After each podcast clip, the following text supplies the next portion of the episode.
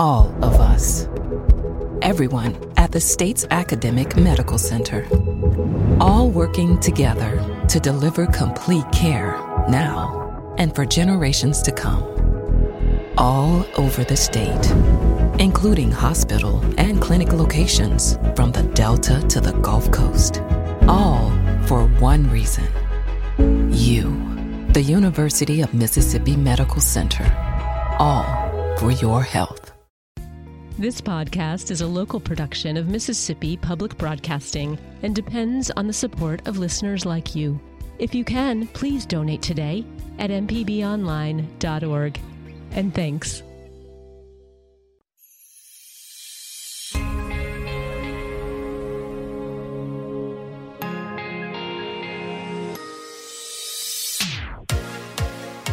Good morning, and thanks for joining us today. You're listening to Southern Remedy, Healthy and Fit, on MPB Think Radio. I'm your host, Dr. Josie Bidwell, Associate Professor of Preventive Medicine and Nurse Practitioner at the University of Mississippi Medical Center.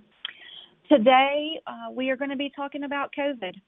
On this show, I love to bring you information about, of course, how to stay healthy and fit, and we focus on prevention and wellness and adopting those habits that help us stay well. We got to talk about COVID today because it is the tsunami that is in front of us. And there's a lot of misinformation out there, a lot of untrusted information out there. And I wouldn't be doing my job as a preventive medicine provider if I didn't try to answer any questions that you may have related to things. So if you have a question or a comment for us, you can give me a call today. My number is 1-877-MPB-RING. It's 1-877-672-7464. You can always email us, fit@mpbonline.org, or you can go over to Facebook to Healthy Habits with Josie and drop me a message there.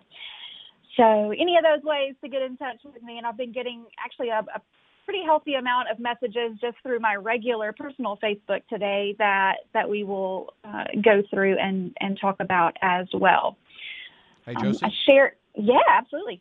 We have an early caller on the line. Well, lay it on me.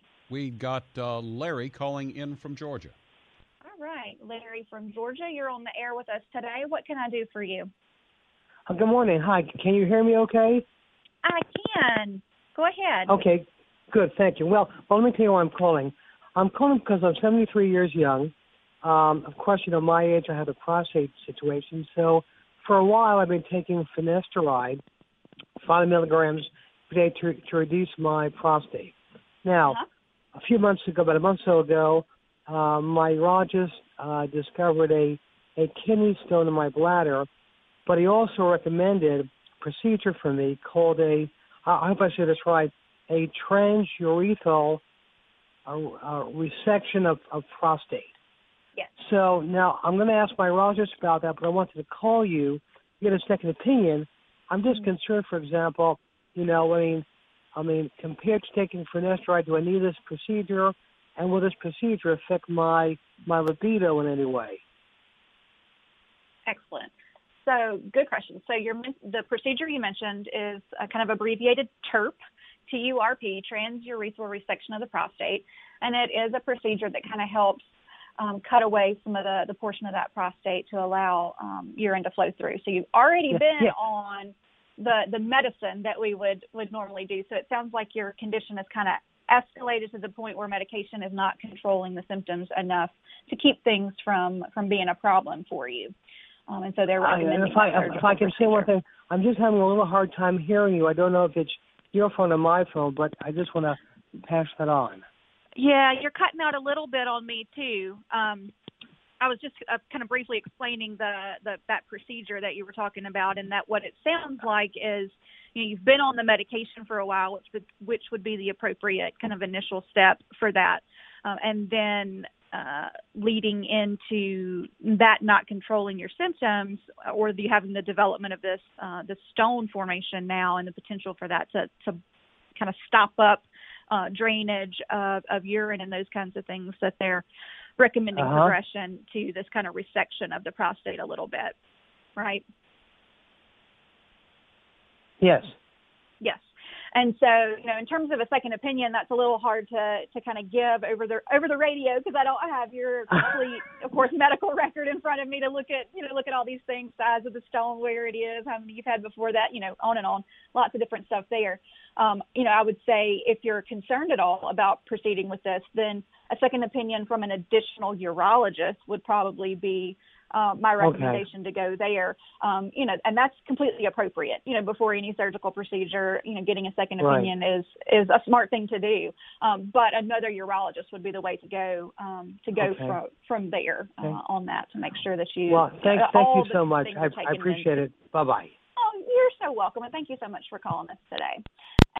Great reminder that if there are any kind of health and wellness questions that you have, we're happy to take those today. It doesn't have to be COVID related, but I got to address some of the things that I've been getting.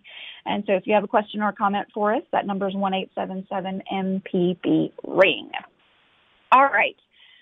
So one of the things that I've done this past week is kind of put out a plea for folks to speak to a trusted healthcare provider, someone that they trust when they are seeking information about COVID-19. And I hope that I have proven over the past, well, however many years I've been doing this show, that my dedication and my promise to you is to always provide you with evidence-based information and what the science is telling us. And if we just don't know based off what the science is saying, then that is what I'll tell you as well.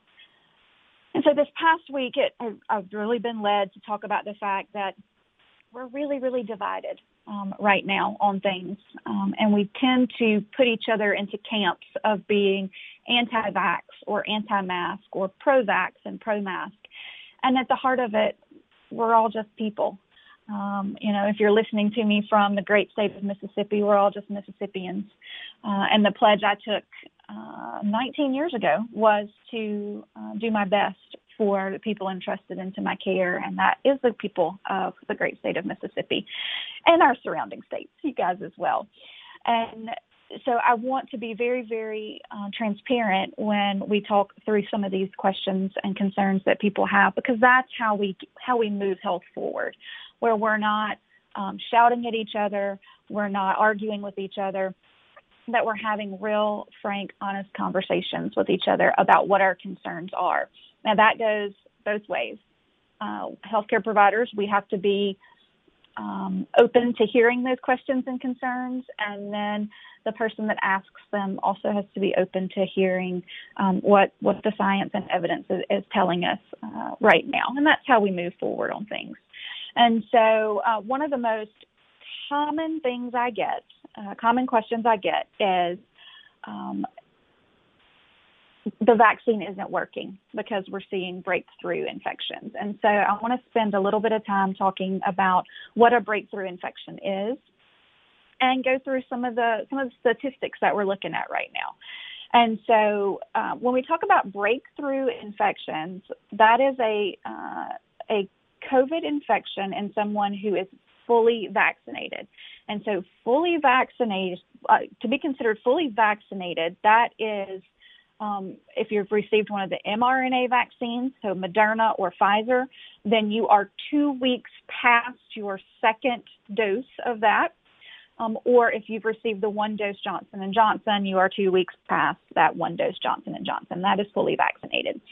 And so I think we all kind of anecdotally hear more and more about breakthrough infections, and so that's concerning, right? So you think, well, if I'm going to get it anyway, what's the point of getting a vaccine?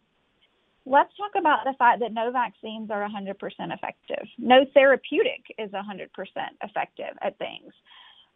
So what we're talking about is risk reduction and the prevention of worsening symptoms, right? In the medical world, we talk about things that are primary prevention, secondary prevention, and tertiary prevention. And from a tertiary prevention standpoint, that's kind of when somebody already has an illness and we're trying to keep it from getting worse, right, or developing additional problems related to that. Think about that kind of like when you have diabetes and We give you medications to help protect your kidneys. We're trying to prevent diabetic-associated kidney issues, right? Tertiary prevention. Secondary prevention is a lot of when we do screening exams, right? So you get your blood sugar or your A1C checked to pick up on disease at the earliest point in time so that we can prevent some of those complications from developing. And then primary prevention is trying to prevent the disease from ever happening to start with. And vaccines are one of the kind of best tools we have in terms of communicable disease and being able to primarily prevent them. And these vaccines, even though we're hearing about breakthrough cases, are still incredibly effective, okay, at preventing disease. If you look at the info and the graphics that are put out by the Mississippi Department of Health, they have that fully vaccinated versus unvaccinated kind of broken out in terms of cases, hospitalizations, and death. And the last graphic I saw put out was late last week, and it was 98% of new cases were unvaccinated, with 2% being fully vaccinated. And so that's pretty doggone good risk reduction there in terms of developing symptomatic COVID. But even if it was not to that level, what is really, really exciting is then the prevention of worsening symptoms that require hospitalization or actual progression to death, and the vaccines are very, very good against that as well. So if it doesn't keep you from getting it, it's still standing up very, very well against more severe disease requiring hospitalization and death. So that's why we still kind of are pushing that information out, that, you know, even though you may get a breakthrough infection, it is very, very important to still vaccinate because it is keeping you out of the hospital for the most part and significantly decreasing your risk of death from a COVID infection as well, which are really, really important markers overall. And so if you have a question or a comment about that, or, you know, I didn't explain it well enough, or you still have concerns there, I'm absolutely open to hearing those, because that's how we break down these barriers and stop fighting with each other and start fighting COVID together. That number is 1-877-MPB-RING. One of the other questions or kind of misinterpretations that I got this past week was the graphic that was put out, and it showed, and I don't want to misquote it, but I think it was somewhere around 11 or 12% of hospitalizations were in those that were vaccinated. And that was disturbing to see. But we got to think about the only way you get into that category of folks, right, the hospitalized individuals, is you first have to get infected, right? And so looking at overall cases here in Mississippi, new cases, and only 2% of those being in fully vaccinated individuals, it's a very, very small amount of vaccinated folks that actually wind up then moving into the hospitalized category and then moving into the category that unfortunately passed away from COVID-19. So it is still a very strong, very protective way to prevent these really unfortunate side effects of long-term COVID, as well as death and complications from that. I'm Dr. Josie Bidwell, Associate Professor of Preventive Medicine and Nurse Practitioner at the University of Mississippi Medical Center. Thanks for listening to the Southern Remedy Healthy and Fit podcast. If you have a question, you can email fit@mpbonline.org or leave a comment on my Facebook page, Healthy Habits with Josie. For ongoing information on staying healthy and fit, subscribe to the podcast using your favorite podcasting app. Deep South Dining is the show all about the culture of Southern flavor, from fried chicken and collard greens to shrimp and grits and a glass of sweet tea. Subscribe now to the podcast using any podcast app or download our MPB Public Media app. This is an MPB Think Radio podcast.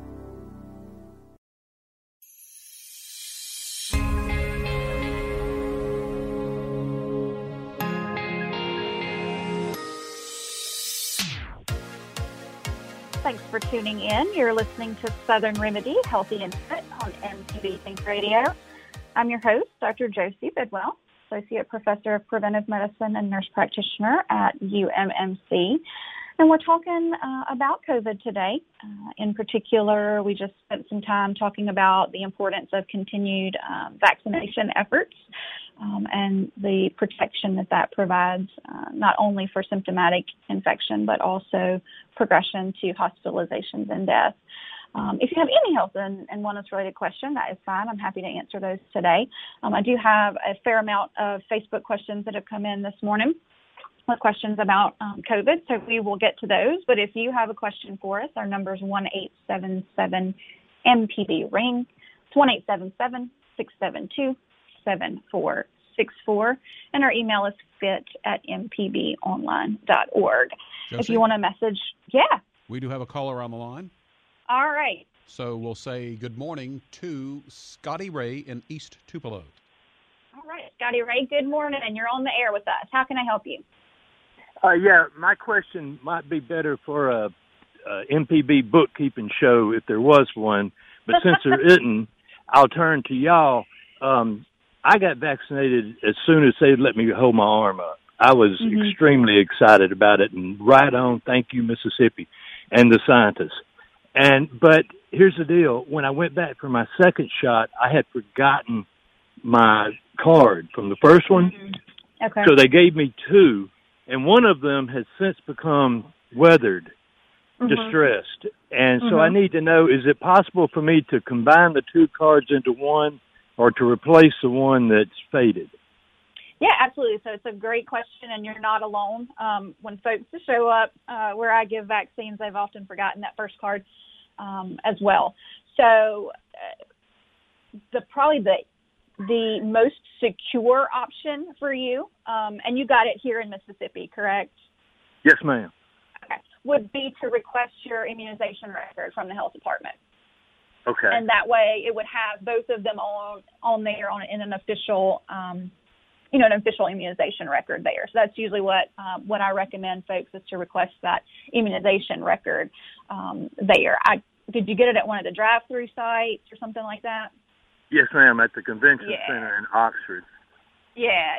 You know, if it had been with your private healthcare provider, then they likely could have reissued you another card. But with it being at one of those mass sites, I don't know that there's a mechanism in place for, kind of reissuing one of those cards if they've been damaged or anything like that.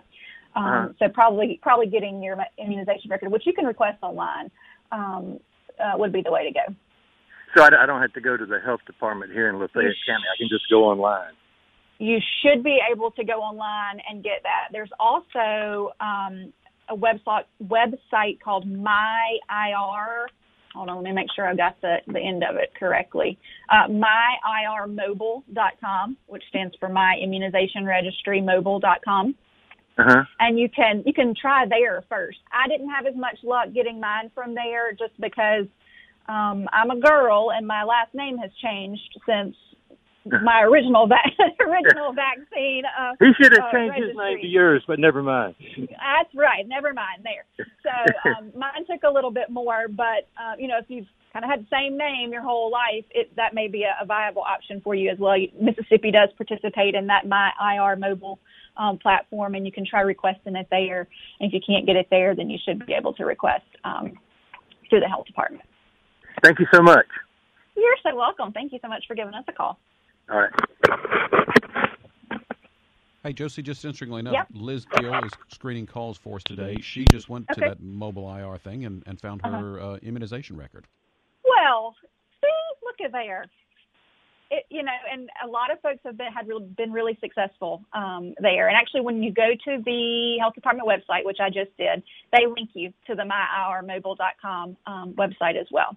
And so you just sign in, pick Mississippi, set up a little account and click Find My Records and fill out those steps. And that was quick. If she got to it, in the span of that minute that we were talking on the phone there. So that's a great kind of quick way to get what you need there. All right.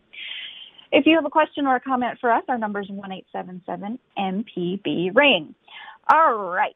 One of the questions I got this morning, a great one, it is also one that I get a lot that says that this individual's coworker had tested positive for COVID and, of course, was out for her recommended quarantine or isolation period.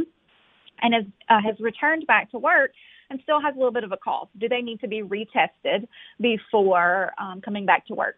And the answer is no. Usually we do not retest for that. That, especially the PCR test, is likely to stay positive for quite a while, several weeks up to a couple of months, but not infectious in that period. So the quarantine or isolation period, the minimum amount is 10 days for that, although 14 days is great.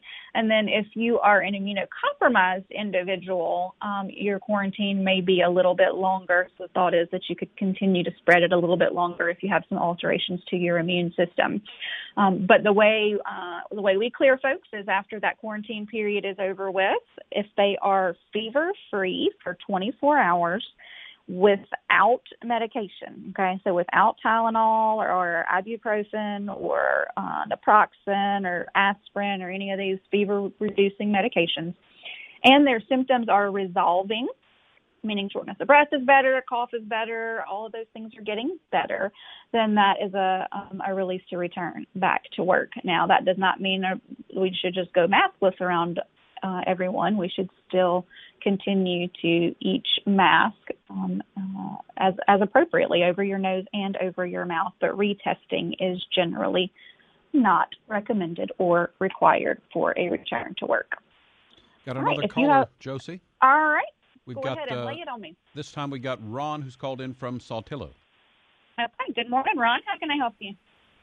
Well, I just wanted to let you know, you may already know, but today, when I looked at the Department of Health, mm-hmm. there is, if you go to msdh.ms.gov, the Department of Health in Mississippi, they have a link. If you've lost your vaccination card, you can click on this link, and it will take you to a page to get your vaccination record. Yes, absolutely. Is it the MyIR? What you're looking at to get your vaccination record? You know, I haven't clicked on it. I don't know where it takes you. Okay. But it is on it's on the Department of Health main page, so you know it might be easier for people go to the Mississippi Department of Health main page and click on that one link. Absolutely. However, we can make it easy for folks. That's how we want to do it. Well, I think Mississippi and Dr. Dobbs and all the folks that work down there are trying their best. So, you know, this is a time that we all need to be behind each other, and I appreciate your show. Absolutely, and I appreciate you calling and giving that piece of advice there, and thank you for your support for public health here in Mississippi, because they are working very, very hard to take care of everybody. All right. If you have a question or a comment for us, our number is 1-877-MPB-RING. It's 1-877-672-7464. Hey, Josie. Yeah. Hate to keep interrupting like this, but no, it's fine. You can't see me, so it's okay. I just wanted to do a quick shout out. If people who know me know that I am not a big fan of Ole Miss athletics. However, I say huge props to the football program because I heard that they have 100% vaccination rate among the staff and the players. So I will say this, Go Rebs, and I hope that they do well this season, although I'm not going to quote me on that one. Oh, it's on the air now. It is sealed and locked in for all of history and time. And so I, too, am an Ole Miss Rebel, where I went to college and where I continued to have the red and blue all over my house and in my backyard, so that made me happy as well. But you know, any progress toward getting vaccinations in is where we want to be. But that was great to see and hear as well there. I'm Dr. Josie Bidwell, Associate Professor of Preventive Medicine and Nurse Practitioner at the University of Mississippi Medical Center. Thanks for listening to the Southern Remedy Healthy and Fit podcast. If you have a question, you can email fit@mpbonline.org or leave a comment on my Facebook page, Healthy Habits with Josie. For ongoing information on staying healthy and fit, subscribe to the podcast using your favorite podcasting app. contractor ever tell you the price of something and it sounds so high you think, maybe I'll try it myself? Some jobs just aren't that difficult, and yes, you can do it. If you want to find out how to do those things, listen to Fix It 101, podcast everywhere. This is an MPB Think Radio podcast.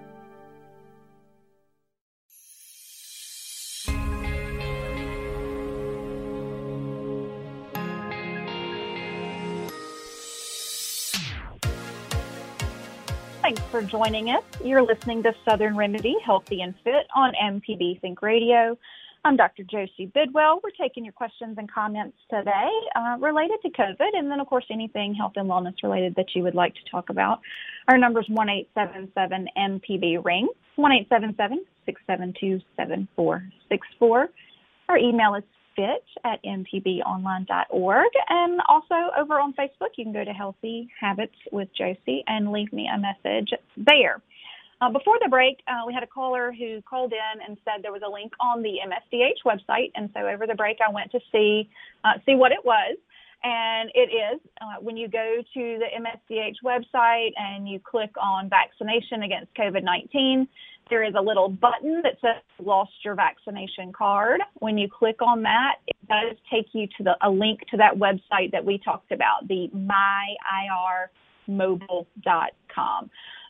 So that is a great option there. And then there's also a phone number listed. That way, if there is something incorrect on that vaccination record, you can speak to someone about that there. All right. Hey, Josie. Yeah. We have got two callers holding, so let's start first with Eric from Liberty. All right. Good morning, Eric. What can we do for you? Hey, Dr. Josie. I got a question. We always hearing about people being, a lot of folks having to be admitted to ICU, and we know it's expensive and stuff. Could you enlighten us on, the cost of what it costs to maybe treat some of the COVID-19 patients, and also who is going to have to absorb this cost? Is it the patient, all of it?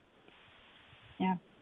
So big question, and I don't have real specific answers for you there because I don't know exactly what it costs. It's going to depend on a lot of things, right? It's going to depend on how long you stay in the ICU. It's going to depend on what kind of ventilation you require, right? What high flow oxygen or actually intubation with mechanical ventilation. BiPAP is another option, and then you've got all these other things that COVID is causing, like renal failure, and so if you have to go on dialysis for that. So there's a lot of factors to play in there. So I would be doing you a disservice if I tried to just quote you a number off the top of my head. What I can do is take a little look around and dig around and see if I can find an average cost for hospitalization per day for ICU COVID patients. But I would imagine it's going to be very, very, very variable depending on which types of medications you require and how long your stay is there. Mm. Yep. But as far as as far as this cost, the cost of whatever it may be, let's just say hypothetically it might be $30,000, But, okay, now, is a person, the patient going to be responsible for having to pay for all that? And that's, another answer I just don't have for you. Again, that's going to depend probably on a state-by-state basis and in terms of what the insurers are covering and different things at that time. So, again, I got very little information for you on that, but I will look into it and see what I can find, and I'll always update you guys when I come back on the air for any information that I find or post it out on social media so that you can see. But it was a great question. Yeah, but it should make people want to get motivated and stuff because it's got a high dollar to it. I know that. It's expensive. It's going to be expensive.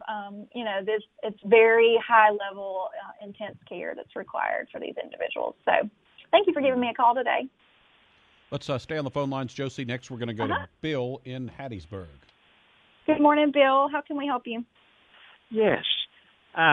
I'm a senior citizen, had both of my COVID shots in mid-January, mid-February, the Moderna vaccine, and I have CLL, which I've had for a number of years. Should I consider getting a booster shot? Is my question. I'm sorry, you have a what that you've had for many years? I've had CLL for a number of years. CLL. Gotcha. That's a great question, and that's actually one that I've gotten on Facebook a fair amount this morning as well, about booster doses. And so if you go that same place that we mentioned a minute ago, when you go to the Mississippi State Department of Health and you click on COVID vaccinations, there's also a button that says, is a booster dose for you? And so there are a list of things there as well that says if you have a medical condition that may affect your immune system, you should speak with your individual healthcare provider, right? Because they've got your medical record there to determine if you would be at risk. Given the medical history that you just gave me, I absolutely think it's worth having that conversation with your healthcare provider to see about a third dose there. A lot of the high-risk groups that we've kind of been given some direction about are things like recent treatment for solid tumor or blood cancers, a stem cell transplant or a solid organ transplant, some type of immunodeficiency, advanced or untreated HIV. If you're on immunosuppressant medications like chemotherapeutics or some of the biologic agents that we use for things like rheumatoid arthritis and Crohn's and that kind of stuff, or high-dose corticosteroids, all of those would be indications to begin that conversation. All right. Absolutely. So great question, and thank you so much for bringing that out today because I absolutely wanted to cover it. Thank you. You're welcome. Got one more caller, Josie. Now we'll say good morning to John in Meridian. Hello, John. How can we help you? Yes. I am a recent dialysis patient. Okay. And they sticking the, right now they're doing the treatment through my catheter through my chest. Uh-huh. And I want to know, can I do that? Keep that treatment on a permanent basis through the catheter instead of going through my arm. It's much more comfortable for me, and I just don't enjoy the stick. I don't know nobody does, but that's my question. Mm-hmm. Are you talking about an access spot in your neck, or did they do a tunneled catheter underneath that? Access through my neck. And through your neck, yeah. So usually they don't leave those for long term just because there's a greater protection and things like that through that particular part there. So usually they are not there. They would usually recommend moving to a different, getting a different fistula placed. You had a fistula in one arm? I did, and it didn't work. They had to do resurgery on that. Uh-huh. And it's going to take some time before they be able to do it. Now I've had this in since January with no complications. But I want to keep it on a permanent basis. I just want to lose a bit of doing that. Yeah. So risks of any type of having an external kind of line because you still have the tubes that are hanging out the top, correct? Correct. That's right. Yeah. So, infection would be the biggest kind of risk that we would be looking at there because that's a direct line into your kind of central vasculature. And so, really good care of the site and really good care, to prevent infection would be the biggest issue that we would have going on there. So in terms of, could you move to that permanently, that's going to be, again, a decision that's going to have to be made with your nephrologist, right? Based off of your other, the issues that you had with your previous fistula, as well as, just other kind of medical issues that you have going on, your immune system and those kinds of things. But, it's always appropriate to discuss those things with your treating provider to see, how that would affect you in particular. Well, he discussed all that with me, and I understand, But I'm just saying, what's the percentage factor of me getting infection? Is it high, low, or what? I would not be able to tell you any specific, kind of percentage for that because it's going to be based on lots of different things, not just one kind of point measurement in time. So I can't tell you exactly what your risk would be for developing infection. Well, yeah, you know, because... I think we lost him. Did I lose you? Yeah, Josie, let's move on. If John needs to call back in, he can. But right now, let's go to Mary, who's called in from Tate County. All right. Good morning, Mary. Good morning. Where's Tate County? Northwest. Okay. All right. Well, what's going on in Tate County today that we can help you with? How do you go about getting a booster? Excellent question. And so the best place to start is with your primary care provider.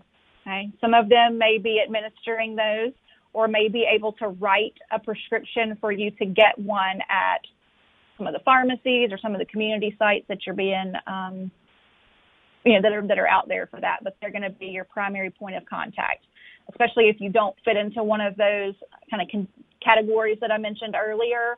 It can be, at the discretion of the clinician if they feel you're high risk and need to get a booster shot. Yeah. Thank you very much. You're most welcome. Thank you for giving us a call.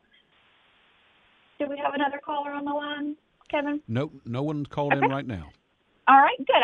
Not good. I definitely want to talk to you guys, but I do want to give a little bit more guidance about that booster. Some things to be thinking about is if you're going to go for a booster, then you should wait 4 weeks after the last dose of the original vaccine series, okay?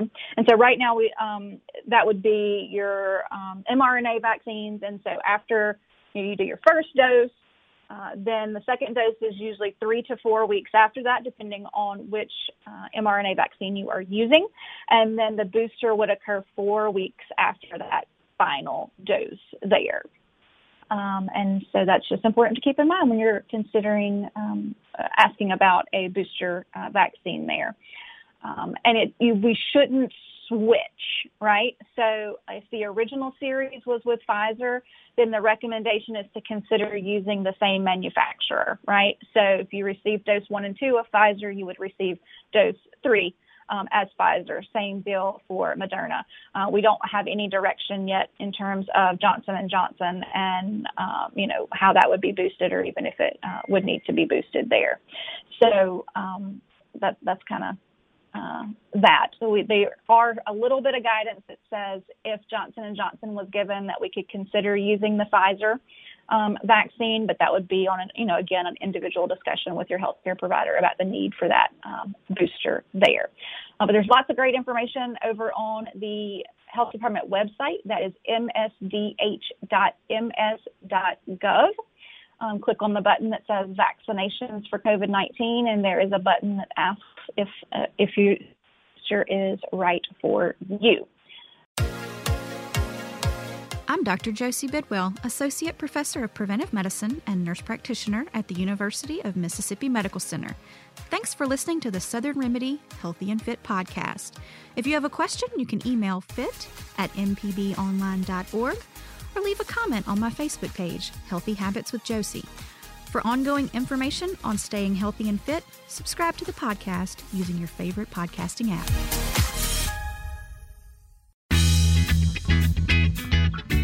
I'm Professor Richard Gershon from the University of Mississippi School of Law, host of In Legal Terms. If you're enjoying this podcast, I encourage you to listen to In Legal Terms, the show about you and your rights. We find interesting legal topics to bring to you and let you know how the law affects you.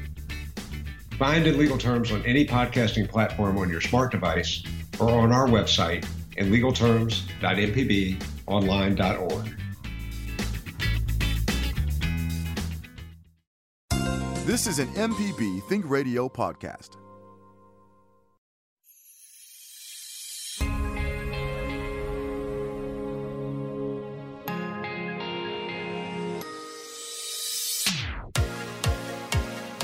Welcome back. You're listening to Southern Remedy Healthy and Fit on MPB Think Radio. We've been answering your questions today related to COVID-19. It is the big pressing health issue we have before us here in Mississippi, and it's my pledge to always give you evidence-based information related to that to hopefully help you make an informed decision about your health care. If you have a question or a comment for us, our number is 1-877-MPB-RING. It's 1-877-672-7464. Our email is fit@mpbonline.org. And you can go over to Facebook to Healthy Habits with Josie and drop me a message there if you're more comfortable doing it that way. And we have gotten a fair amount of questions that have come in this morning from that. A lot of them have been related to booster shots, and the health department website is a great place to go for additional information on that if you didn't catch what we mentioned to start with. And that is msdh.ms.gov if you need to go to that website there. Josie. All right, Kevin, we got anybody waiting? Yeah, we do. We've got two calls waiting. We'll start with Karen in Collierville, Tennessee. Good morning, Karen. How can I help you? Yes, I'm trying to find out. My husband and I both are getting over COVID. We both were vaccinated with the Moderna vaccine back in February and March. This last week, while we both had the virus, we did get the, is it called monoclonal infusion? Antibodies. Mm-hmm. Yes, right. And I'm trying to find out how that affects, or if it affected at all, the immunity that I have from my vaccine. No. So, and that's a great point to point out, because I did have somebody ask over the break if it was a question about whether they needed a booster or not, or when they could get a booster, and I asked about monoclonal antibody infusion. So if you had not been vaccinated and you had received monoclonal antibody infusion, you would need to wait 90 days after that infusion of monoclonal antibody before you received vaccination. But since you were already vaccinated, it was perfectly appropriate for them to go ahead and give you that monoclonal, and it should not affect the functionality of the vaccine. Okay, that's what I need to know. Right, that's something that was going to neutralize those antibodies were going to fight against the antibodies of the vaccine. So. No. Okay. You're good. I appreciate it. Thank you. Absolutely. Thank you. Josie, right, we got another caller? Yep. We do indeed. We've got Susan from Ocean Springs. All right. Good morning, Susan. How can I help you today? I have a follow-up question to the gentleman who was talking about the cost for treatment of COVID. Okay. Many of the people who are being treated now are unvaccinated. So is it possible that their insurance companies would be able to refuse to cover their coverage because it was preventable? Currently, I do not think that is an option. Of course, I don't know what all individual insurance policies are covering, but there are various reasons that people may not have been vaccinated, an allergic reaction to the first dose and can't receive the second dose, or receiving, an immunosuppression that they got vaccinated but didn't make antibodies based off of that, too young to vaccinate, a whole host of things that I think would be really difficult to employ that. And of course, as a healthcare provider, my duty is to care for everyone, regardless of vaccination status or ability to pay me. My job is just to take care of folks who are seeking treatment. So. But someone will have to pay for that care. Is that correct? Again, I'm not going to put out information that I don't know. I'm just asking. And so I don't know the answer to who the actual bill will fall to in folks that are unvaccinated or in folks that may be uninsured. I will do some looking into the information that is out there related to COVID and how the payers are responding to that. And I'll post that information when I have something available. Okay. Thank you so much. All right. Thank you so much. Have a good day. All right, Kevin, any more? Nope. It's all yours for the rest of the hour. All right. All me. I just had another question come in that asked about contact with somebody that's positive. So this individual is fully vaccinated, but was exposed to someone who is positive. What do they need to do in terms of that? So excellent question. Again, I'll direct you to the MSDH website, as it has a great breakdown of how to handle an exposure to someone that's positive. The questions that I usually then follow up with is, what is the nature of the exposure, right? Was it just a brief exposure and you both were masked? With you being fully vaccinated and all parties masked in a brief encounter, the risk of transmission is very, very low. If this is a household contact, a family member, where you spend large chunks of your time together in close quarters, inside, eating and drinking and, doing lots of other things that are known for spreading the droplets around, then that's going to significantly increase the risk of transmission that you have there. So usually a test, you would be asked to test yourself if you had that type of contact. And the best time to test is about days 3 to 5 following exposure.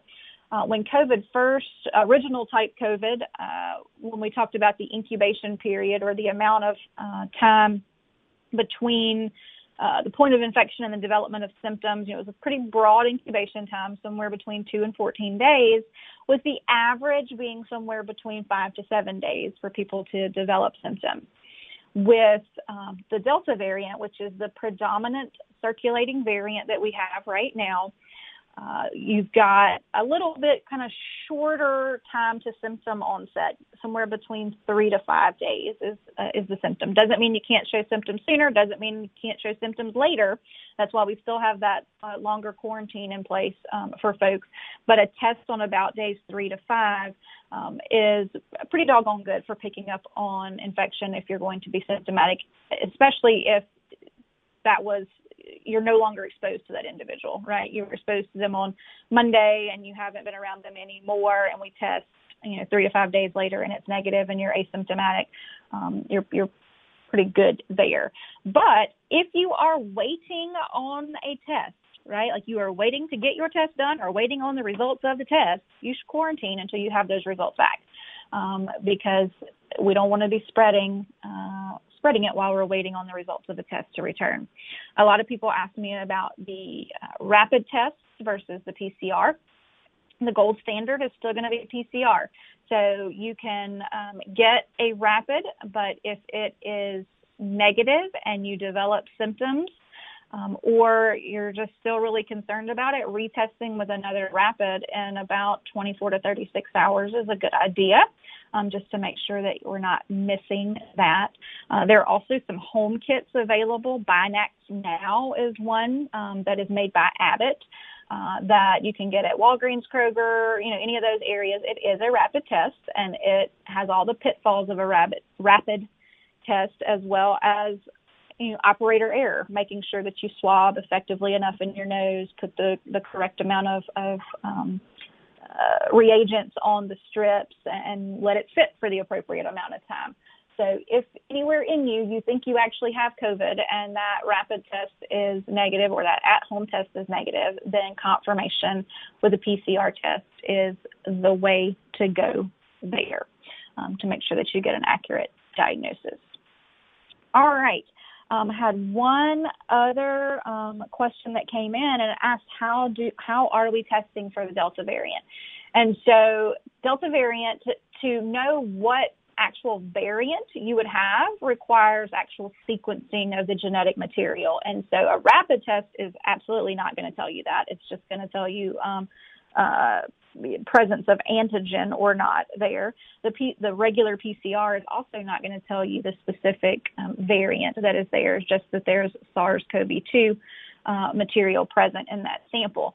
And so a certain set of those samples, like a random sampling of samples that are positive, are then sent for analysis of the actual genetic variant that could be causing it. And the health department, again, puts that information out on their website. They've got it in a great It used to be in a big spreadsheet, which was a little hard to read. They've got it in a great graph and chart now that shows actually kind of the changeover. I think blue bars were the alpha variants that we were predominantly having, and then now the changeover to the Delta variant, which they're representing with a gold bar, I believe, or a yellow bar the last time I looked at that.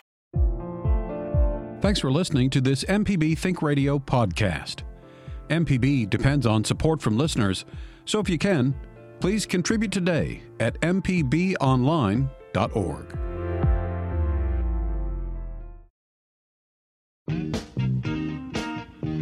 Hey, this is Larry Morrissey with the Mississippi Arts Commission. I'm one of the hosts of the Mississippi Arts Hour, the arts interview show on Think Radio. We talk with visual artists, musicians, writers, as well as people who help bring the arts to their communities. We hear about how each artist learned their craft and get some insight into their creative process. You can hear the Arts Hour every Sunday at 5 p.m. on Think Radio, or listen anytime by subscribing to the show through your favorite podcasting app.